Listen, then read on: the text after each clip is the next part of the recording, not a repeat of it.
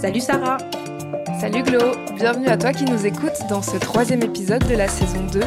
Tu écoutes ici la deuxième partie de l'épisode. Si c'est pas déjà fait, on t'invite donc à te plonger dans la première, dont voici quelques extraits. C'était très compliqué en tout cas à l'intérieur de moi parce que je savais qu'il y avait ma famille qui était là-bas, je savais que j'avais besoin de ma mère, alors que j'avais ma mère ici, mais j'avais besoin de ce réconfort de ma mère. Et puis ma petite sœur était blanche et je me suis dit tiens en fait il y a un problème. Et donc en fait quand j'ai eu 6 ans, j'ai appris que j'avais été adoptée, enfin j'ai appris l'histoire en fait de mes parents biologiques et de mon papa adoptif. C'est que je me suis dit, je me suis toujours dit je vais aller à Madagascar pour retrouver ma famille. Mais il y a cet aspect aussi où on m'a souvent dit oui, fais attention parce qu'en fait c'est possible qu'ils te demandent de l'argent ou qu'ils s'imaginent que tu as une vie incroyable parce que tu es en Europe. Et franchement, même s'il y avait la langue qui n'en parlait pas vraiment beaucoup, mais en tout cas on se disait des choses mais autrement que la langue quoi. Comme justement il y a ce truc où je suis entre plusieurs cultures, j'ai l'impression que où que j'aille, il y a toujours un endroit où je me sentirais pas vraiment chez moi. Avant de poursuivre la discussion, nos héritages, c'est quoi ? Nos héritages, c'est notre façon de garder des traces, de créer des échanges pour assurer une transmission et de se réapproprier nos récits. On reprend avec Nkoy et ce qui lui a été transmis de la culture congolaise. Et toi, du coup, Anaïs, alors j'imagine que la culture de Sainte-Lucie, tu l'as pas spécialement eue en grandissant.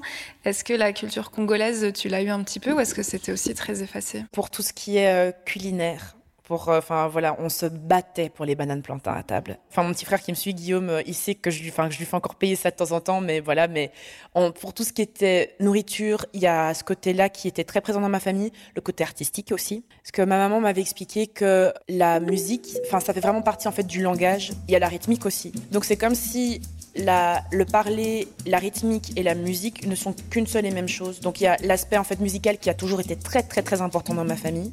Depuis que je suis toute petite, j'ai toujours chanté. On a toujours partagé ça avec. On a tous joué d'un instrument de musique à un moment. On a tous chanté. On a tous une fibre artistique qui est très très forte là. Donc ça, je peux dire que c'est un peu la culture que notre maman nous a donnée.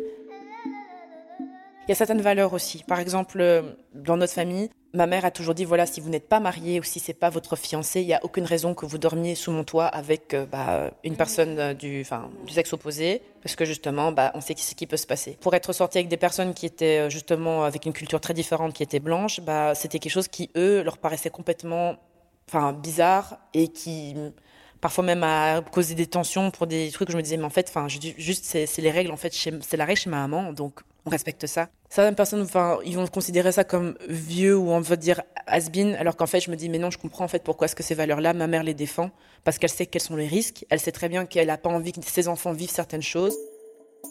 Pour certaines choses, on a été éduqués à l'africaine. Et pour d'autres choses, je me demande en fait en quoi est-ce qu'on a été éduqués comme des Occidentaux, comme des Européens, si ce n'est que on a vécu dans un environnement qui était ce qu'il est. J'étais à l'école à Saint-Michel, donc c'est aussi une école avec quand j'étais là, on était 10 personnes de couleur avec énormément de personnes qui étaient justement blanches.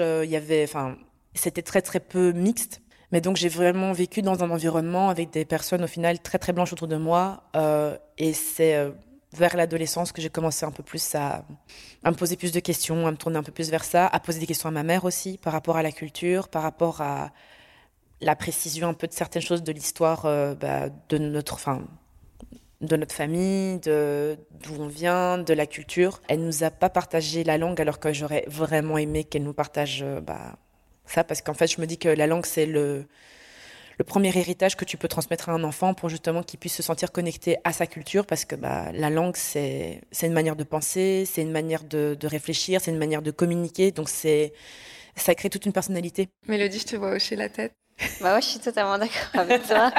J'avoue que si j'avais vécu à Madagascar, j'aurais parlé la langue. Hein. Mais bon, maintenant là, j'apprends un peu, mais vous avez jamais entendu le malagasy, hein, c'est une langue. C'est incroyable, j'ai jamais vu une langue aussi difficile. Oh vraiment. Mais maintenant j'écoute beaucoup. Maintenant mes chansons préférées c'est les chansons malagasy. J'écoute tout le temps. Mais c'est compliqué. Vraiment c'est compliqué. Mais en fait, est-ce que par exemple au Congo, tu vois, il y a le Lingala qui a pris le dessus, mais à la base c'est pas la langue, tu vois, que nous, en tout cas, on parlait. Et du coup, le malagasy, c'est, genre, d'aujourd'hui, c'est la même langue que celle d'avant, ou c'est une langue, justement, qui a évolué? Bah, en fait, malagasy, c'est une langue qui est aussi avec du swahili, de l'arabe, de malayo-polynésienne. Enfin, c'est une langue qui est très mélangée aussi. Vu qu'il y a beaucoup d'Asie, tout ça, etc. Donc c'est une langue qui est très très compliquée, comme je disais. Mais c'est une langue qui est parlée du nord jusqu'au sud de Mada. Il n'y a pas de, certes il y a des dialectes, mais en tout cas on peut très bien comprendre le sud, le nord, l'ouest, l'est et le centre. Et c'est pour ça au fait que il faut apprendre le malagasy, c'est parce qu'on peut se comprendre. Peu importe où on est à Madagascar. Et c'est quelque chose qui unit Madagascar. C'est vraiment la langue, quoi. Mais c'est compliqué, vraiment. Bah, déjà, pour dire bonjour, il y a plusieurs... On peut dire salamatsara, salama, manaon. Déjà, pour dire bonjour. Alors, c'est bon. Hein. J'ai dit, c'est compliqué. Quand tu regardes en français, on a plusieurs manières aussi de se dire bonjour. Donc, en soi, c'est vrai que tu as aussi... Enfin, tu as tout cet aspect-là, mais... Mais c'est intéressant parce que, ouais, tu entends les différentes origines, les langues. Ouais. Ah, si vous voulez, un jour, je vous ferai écouter une chanson malagasy. Yes, de ouf, yes. Franchement, ils parlent aussi un peu français, parce qu'ils ont été colonisés par les Français, donc c'est la deuxième langue, on va dire, nationale. À beaucoup d'endroits dans la mentalité des gens, le fait de parler français ou anglais, ils vont considérer ça comme mieux que de parler justement swahili, lingala, ou d'autres langues justement qui sont plus anciennes.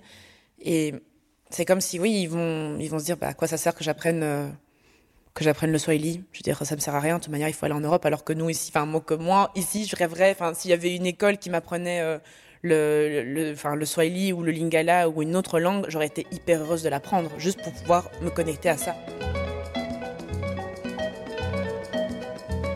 C'est vrai que moi, de mon côté, c'est quand vraiment j'ai voulu aller à Madagascar que je me suis renseignée sur la communauté malagasy qui se trouve en Belgique. En France, il y en a beaucoup, hein, vu qu'ils vont tous en France. Mais en Belgique, on est une petite communauté. Et de là, j'ai trouvé un prof qui fait des cours gratuits parce que pour lui, transmettre la langue, c'est tellement important que c'est quelque chose qu'il a envie de donner à des personnes.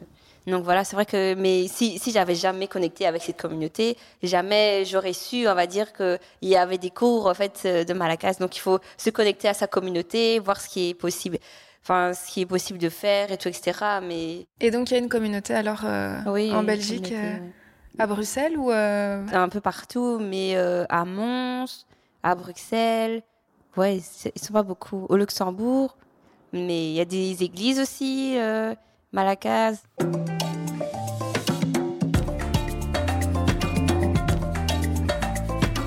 Anaïs, est-ce que tu as déjà été au Congo et est-ce que c'est dans les plans ou pas du tout ?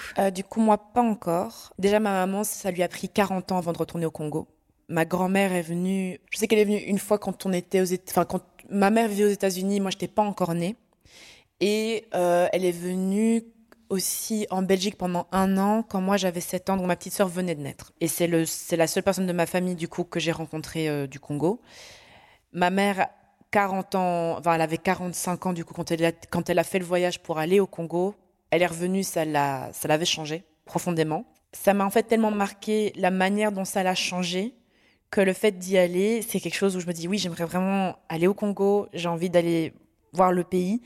Mais il y a cette question de, ok, est-ce que j'ai vraiment envie d'y aller et de juste être avec ma famille ? Est-ce que j'ai envie d'y aller avec des amis pour justement voir du pays et pas seulement la famille ? Donc j'ai envie d'y aller, il y a vraiment cette volonté, mais je ne suis pas encore sûre de la manière dont j'aimerais que les choses se passent, juste pour moi, en fait, dans un cadre où je me sente en sécurité et où je me dis, bon, en fait, ça va. Donc c'est dans mes plans.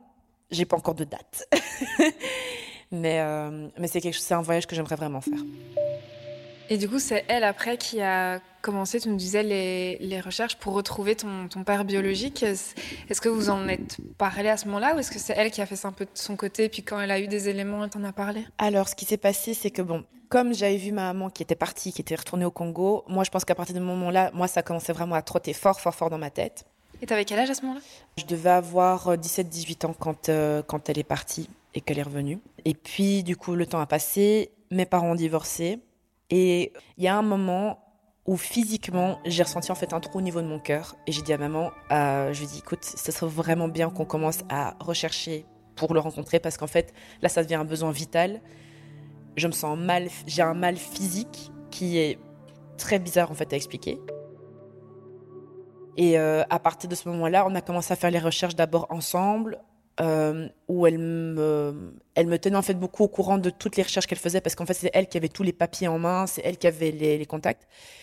Et puis, il y a un moment où elle m'a dit, oui, voilà, j'ai récupéré en fait le numéro d'une de tes tantes, du coup, je vais l'appeler, tout ça. Et en fait, quand elle m'a dit ça, j'ai fait, attends, ça va beaucoup trop vite, est-ce qu'on peut ralentir le truc ? Et elle m'a dit, mais enfin, pourquoi est-ce que tu veux ralentir ? Maman, faut y aller, on va jusqu'au bout et tout ça. Et en fait, on n'a pas du tout été sur le même rythme à ce niveau-là, parce que moi, en fait, j'avais très peur. Émotionnellement, je me sentais pas prête. Et puis, elle a été jusqu'au bout, elle a foncé. Et puis, j'ai eu ma tante au téléphone. Et une semaine après mon anniversaire, j'ai vu un numéro américain qui m'a appelée. J'étais avec ma mère dans le salon. Et je me dis, tiens, je sais pas qui c'est, vas-y, maman, réponds. Et elle répond, elle fait « Hello ». Et elle entend la voix, elle fait oh, « C'est Daddy, prends-le ». Et donc, du coup, je l'ai pris. Et puis, je me suis un peu isolée, on a parlé.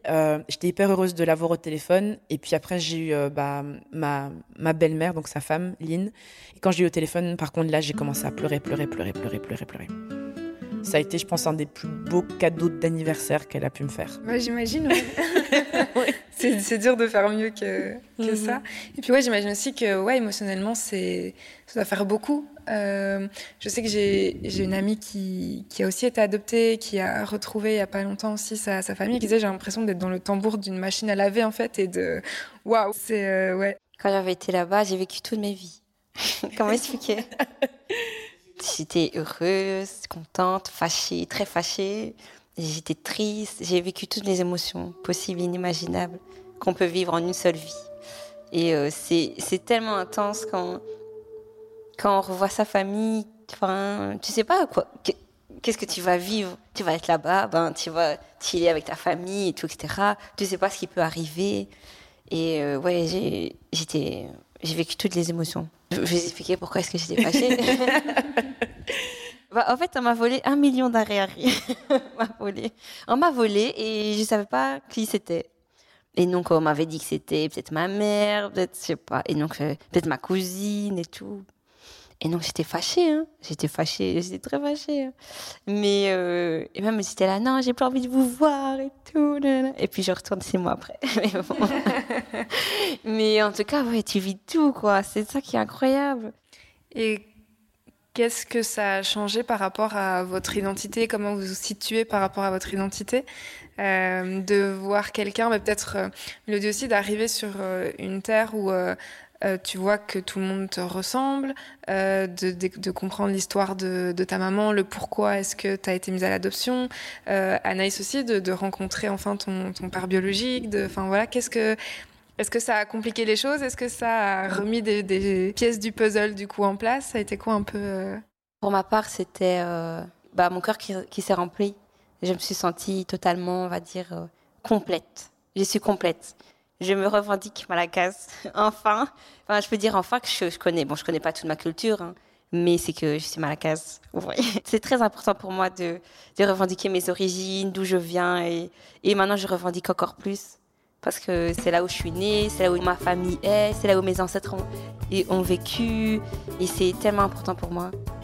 Parce qu'en soi, on a le même ADN, le même sang. Et c'est important, c'est très, très important. Et ça m'a complété. Mon cœur, quand tu disais le vide dans le cœur, j'avais un gros vide, et un très gros vide dans le cœur. Et quand j'ai reconnecté à ma famille, et le vide, c'est...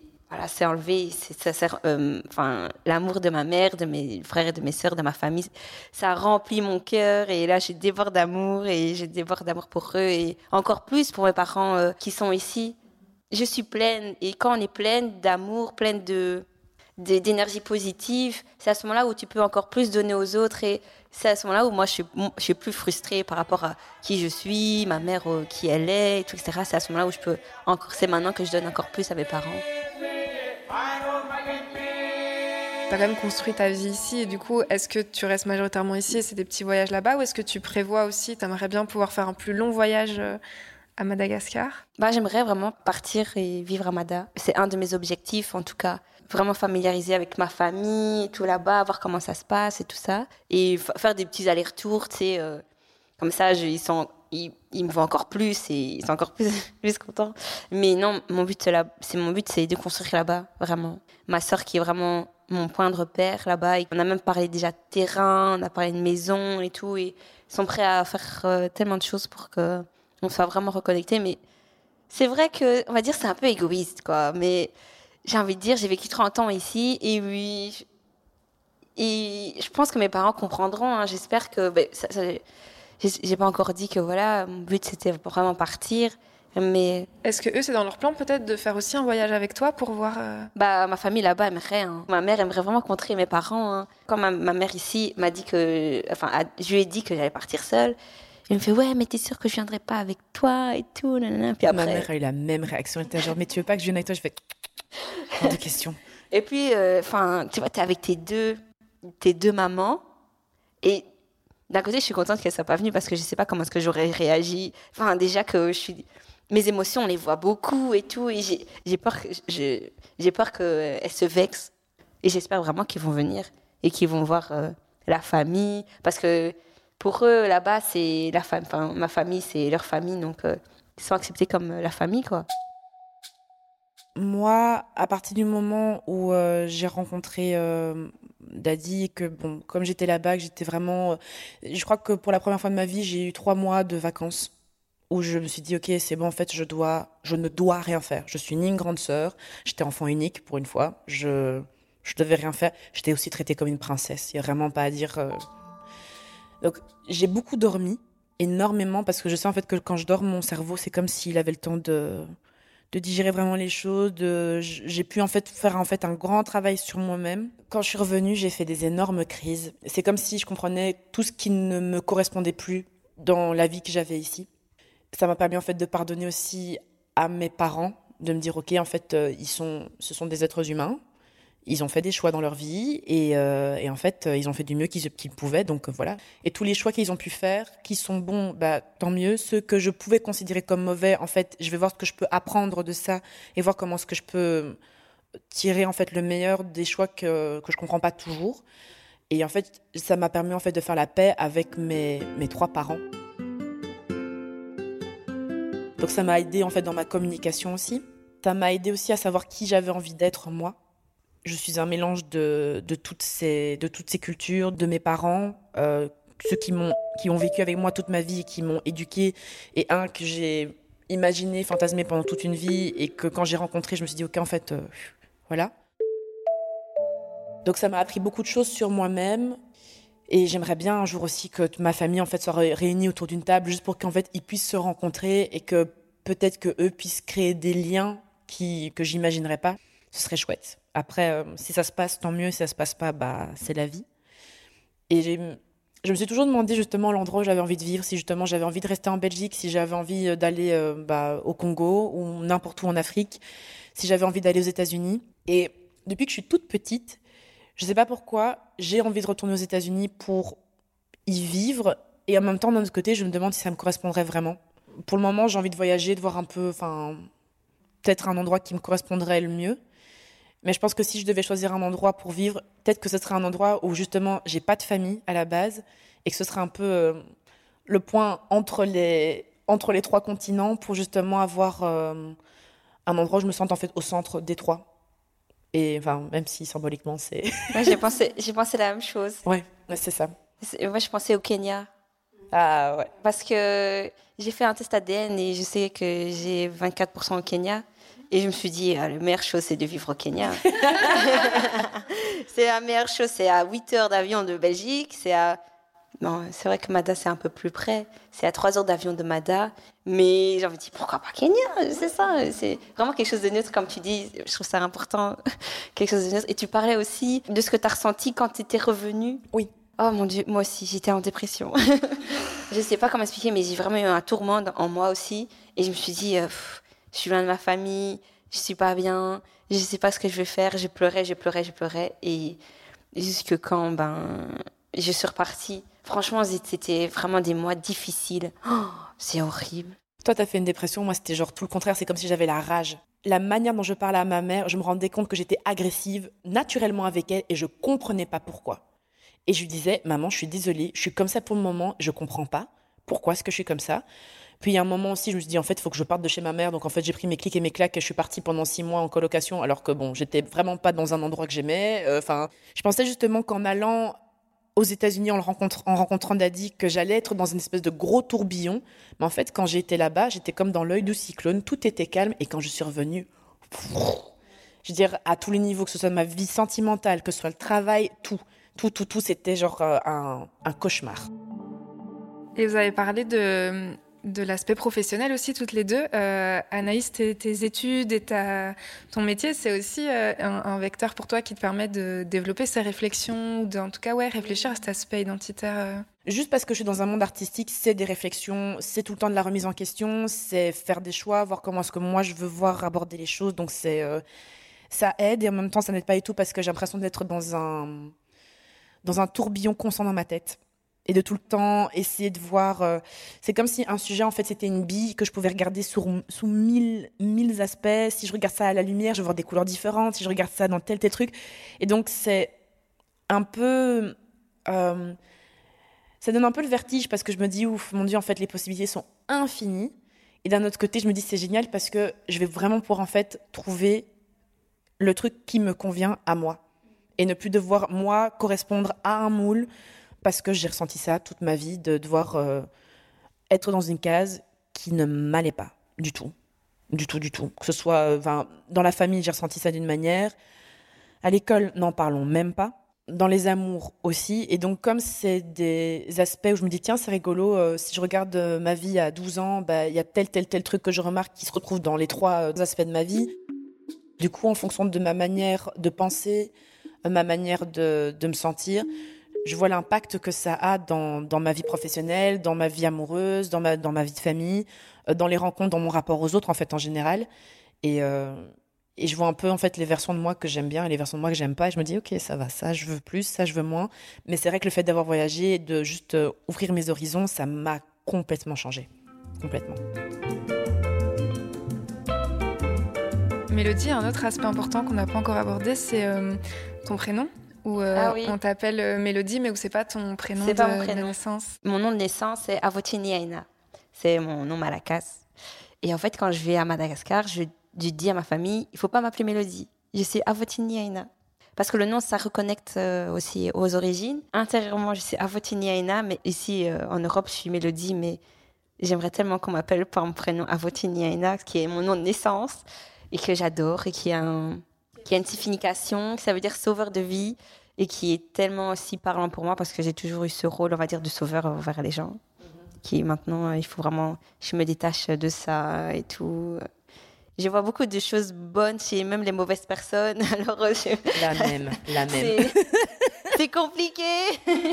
Si vraiment j'ai l'occasion, je pense que je changerai mon prénom en Avotriniaina. Mais c'est ton nom de naissance, du coup. Oui, c'est ça. Parce que moi, à l'inverse, mon nom de naissance, c'est Anaïs, mais mon second prénom, c'est Nkoy, et c'est le nom de ma grand-mère, et c'est mon second prénom. Mm-hmm. Et moi, c'était le nom d'artiste que j'ai choisi pour que, justement, on m'appelle par mon prénom. Ah, waouh, c'est magnifique. Juste pour me connecter à ça. Donc, mm-hmm. Je trouve ça, à ce niveau-là, du coup, c'est complètement opposé, mais je trouve ça tellement, mm-hmm. Je comprends vraiment pourquoi, voilà. Parce que les vibrations des prénoms sont tellement importantes. En fait, j'ai changé 3 fois de prénom, en fait. Quand ma mère a accouché de moi, elle m'a appelée Avotriniaina. Quand j'étais au centre, on m'appelait Clara. Mais quand je suis arrivée en Belgique, on m'appelait Mélodie. Et pourquoi on t'appelait Clara ? Je sais pas. Je veux dire un nom de transition. Un nom de transition. Il y a juste une personne ou 2 personnes qui m'appellent par mon prénom Malagasy. C'est parce que... c'est des personnes avec qui j'ai un lien très fort et que voilà, ils me voient comme je suis, Avotriniaina, depuis original. Enfin, c'est important. Le prénom est très important. Et justement, je veux redonner cette vibration qu'a ce prénom parce que plus on dit les noms... Enfin, en tout cas, j'ai cette sensation que on donne beaucoup les noms occidentaux aux personnes qui sont africaines. Et donc, ça veut dire que ça baisse en énergie les prénoms africains. Et justement, il faut donner des noms africains à nos enfants. Mais ma maman, du coup, aussi, on l'a appelée Moko. Ça veut dire un. Ça veut dire un, seul, l'unique. Donc, il y a tout l'aspect de... Voilà. Et c'était le premier enfant, en fait, de mes grands-parents. Et c'est le seul enfant qu'ils ont eu, d'ailleurs, ensemble. Mais quand elle est arrivée en Belgique, il a fallu donner un nom occidental. Donc, on l'a appelée Lisette, parce que c'était, du coup, le nom de sa marraine qui s'appelait Elisabeth. Et donc, Lisette, ça voulait dire la petite Elisabeth. Donc, il y a ce rapport-là aussi au prénom. Mais moi, par exemple, ma maman, dans ma tête, elle s'appelle Moko. Genre, les personnes qui l'appellent Lisette, je me dis « Ah, mais c'est des personnes qui t'appelaient comme ça quand t'étais petite. » Et moi, actuellement, j'ai aussi ce processus où j'aime bien mon prénom Anaïs. Et en même temps, je me dis « Bon, en vrai, c'est pas vraiment moi. » Ça veut dire la grâce de Dieu, apparemment. Enfin, en tout cas, quelque chose de très doux, dans l'amour, d'entrer là-dedans. Et quand on m'appelle Nkoy, je me fais « Ah !» Ok, ça c'est moi. Mais ça veut dire léopard, et léopard dans beaucoup de pays d'Afrique, c'est un animal de royauté. Les hommes qui partaient chasser un léopard, c'était un signe de bravoure, c'est quelque chose. Et donc quand ma mère m'a dit que c'était le nom de ma grand-mère, que c'était quelque chose justement qui se transmettait, je me suis fait ouf, mon Dieu. Ouais, ça faisait beaucoup de choses sur les épaules. J'ai un ami du coup qui m'appelle le jeune léopard maintenant. Chaque fois qu'il m'appelle comme ça, je me fais « Ouais, c'est moi. Okay. » Et je me dis juste « Ok, c'est bon. » Je suis refaite, je suis juste contente. C'est comme si ça me procure beaucoup de joie. En fait, même demande aux gens de t'appeler par le prénom que tu as envie. C'est parfois bizarre. Mais j'ai pas envie qu'il écorche, tu vois. C'est important. Tu leur donnes un truc mémotechnique. Moi, les personnes, quand je dois leur dire oui, Nkoy, les 3/4 du temps, ils sont là, un quoi? Je fais genre une, et puis Koi, comme le poisson Koi, et puis là, ils comprennent. Donc, si tu donnes en fait des trucs mémotechniques parfois aux gens, ils comprennent. Et puis, tu sais, s'ils écorchent, tu leur dis non, ils répètent. Hein. Je veux dire, il n'y a pas de raison. Nous, je veux dire, moi, le nombre de fois qu'on m'a pu me faire des réflexions parce que, avant que j'aille au conservatoire, parce que je parlais pas bien ou parce que ceci, cela, apprenez en fait. Si, c'est vrai. Avotriniaina. Avotriniaina. C'est joli.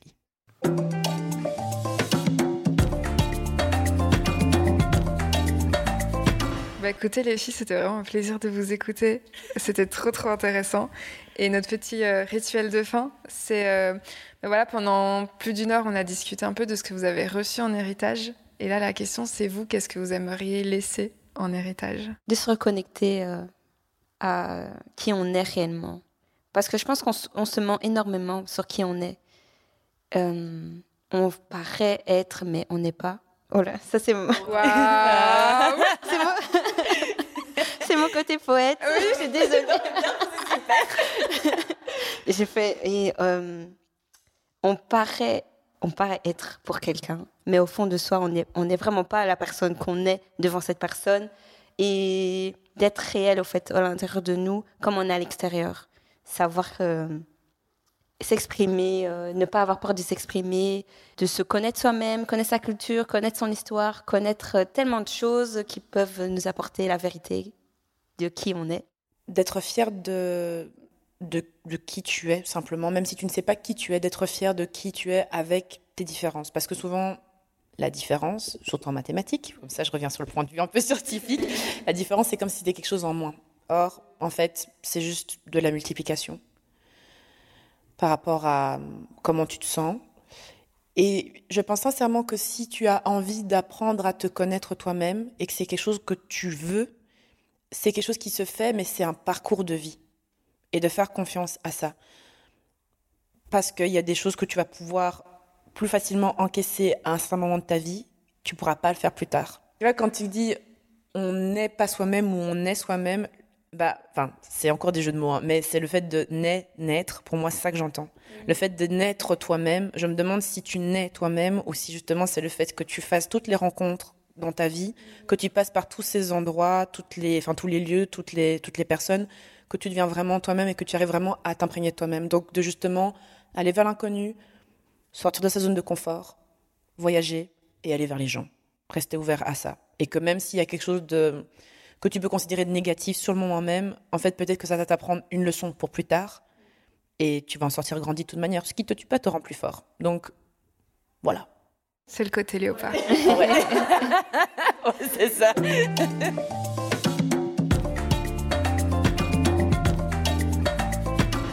Le simple fait d'imaginer grandir loin de ma famille me paraît presque impossible. En écoutant les témoignages captivants de Nkoy et Avotriniaina, j'ai été profondément touchée par la richesse de leur parcours. À travers ces moments d'écoute, j'ai eu l'opportunité d'explorer les défis, les moments de réussite et les émotions intenses qui ont jalonné chaque étape de leur vie. Chaque histoire, qu'elle aborde la découverte de soi, la quête d'identité ou les liens familiaux, a élargi ma perspective sur la diversité et la complexité des expériences liées à l'adoption. Leurs voix ont vraiment mis en lumière à quel point l'adoption peut être à la fois une source d'épanouissement et un défi majeur. Cette expérience m'a rappelé combien il est crucial de nourrir la compassion et l'empathie envers chaque individu, car derrière chaque récit se cache un monde riche en émotions et en expériences uniques, qui méritent d'être écoutées et comprises. Voilà pourquoi il est important de célébrer la diversité des chemins de vie qui façonnent notre monde. Cet épisode a été réalisé avec le soutien de Equal Brussels. Merci à toi de l'avoir écouté. N'hésite pas à nous dire ce que tu en as pensé, si ça fait écho à ton vécu. Dans tous les cas, on te retrouve avec plaisir sur nos réseaux sociaux, Nos Héritages, nos.héritage au pluriel. Et on te donne rendez-vous dans 2 semaines pour le prochain épisode. À bientôt. À bientôt.